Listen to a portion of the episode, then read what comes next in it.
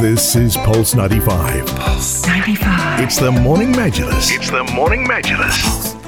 Hello, good morning, and welcome back onto the Morning Majlis. And yes, of course, we're talking about the Gulf Cooperation Council's meeting yesterday. It was the 41st summit, first one that took place in a very different location uh, at, as opposed to where it would normally be taking place in, in a capital of one of the countries.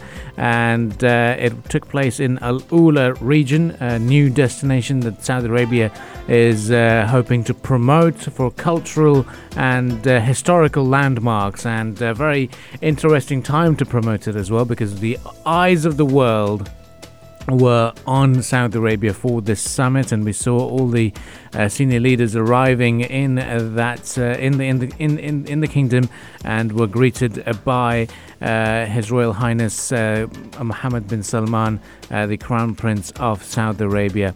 Now, the leaders of GCC states have signed the final communique of the 41st summit of the GCC Supreme Council, which was named uh, the summit of Sultan Qaboos and Sheikh Sabah in appreciation of their efforts, the late leaders of uh, the Sultanate of Oman and, and Kuwait.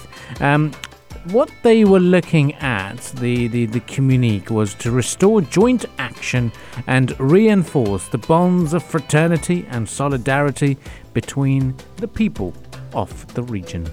Yeah, it also added that Egypt's signing of the communique comes to emphasize the fraternal relations between GCC states and this Arab country as well, based on the GCC statutes. Um, uh, uh, statutes uh, uh purporting that full coordination and, co- uh, and cooperation between the GCC states do serve the supreme goals of the Arab nation. Also, this communique pointed out that the COVID 19 pandemic has evidenced what can be accomplished when world countries cooperate with each other, citing in this respect the unprecedented uh, achievements made by the G20 summit during its convening under the presidency of the Kingdom of Saudi Arabia. The statement also noted that confronting the COVID pandemic and addressing its fallout uh, necessitates, necessitates uh, reinforcing Gulf joint action as follows. So there's so many things that follow. Yeah, definitely, Rania. And uh, uh, what this essentially entails is that uh, the Gulf countries will be working together uh, as a joint unit, and uh, this communique reinforces. Uh, Gulf joint action in the region as well, which entails the restoration of relationships. So, according to what we have here, it entails the full and precise implementation of the vision of the custodian of the two holy mosques, King Salman bin Abdul Aziz, who has been endorsing has been endorsed during the GCC Supreme Council as per an integrated and reliable schedule and accurate follow-up. So essentially, uh, what this means for the GCC is the consolidation of economic unity and a joint defense and security system, as well as a unified foreign policy. And this is important. Uh, they also uh, spoke on fulfilling the requirements of the GCC Customs Union and Gulf Common Market. Uh, they spoke on the role of the Gulf Center for the Prevention and Combating Diseases and working together as a single unit in facing the COVID disease and other pandemic. Uh, they also spoke about opening up more channels of cooperation and the provision of economic incentives, engaging the business sector and civil society institutions, and ensuring the empowerment of both women and youth.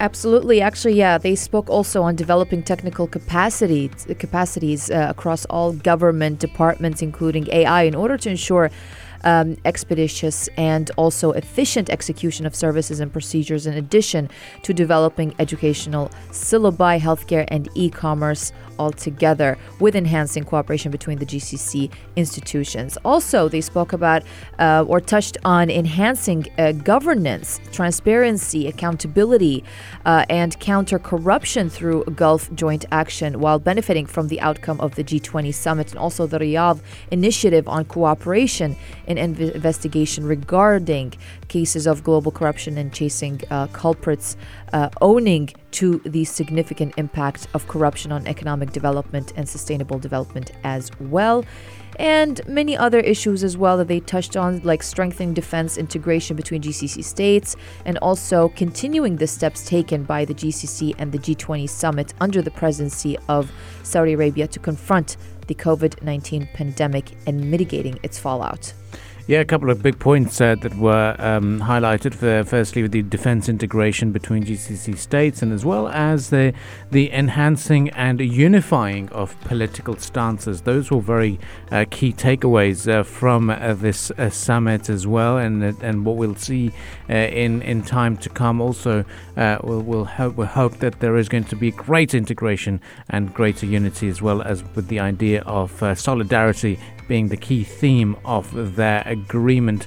Another key aspect that we uh, could also look at is um, it comes at a time of two weeks before the inauguration of the new president in the United States. It also comes at a time when OPEC Plus is going to be meeting uh, later on today to come up with the um, uh, with the solution uh, for the uh, the oil scenario. Uh, in fact, they met yesterday, and uh, also came at a time uh, with the the developments over in Yemen. taking place, so so much has what would have been in the agenda, and a very historical moment for sure, and rightly so. Paying tribute to senior leaders, naming the summit of Sultan Qaboos and Sheikh Sabah. Well, stay with us on the Morning Majlis. Uh, up next, we have the business news headlines, and we shall return right after that, continuing the discussions with a bit more of an international focus on the Morning Majlis. And uh, it will be all things the United States and North Korea. Up next, here on the Morning Majlis.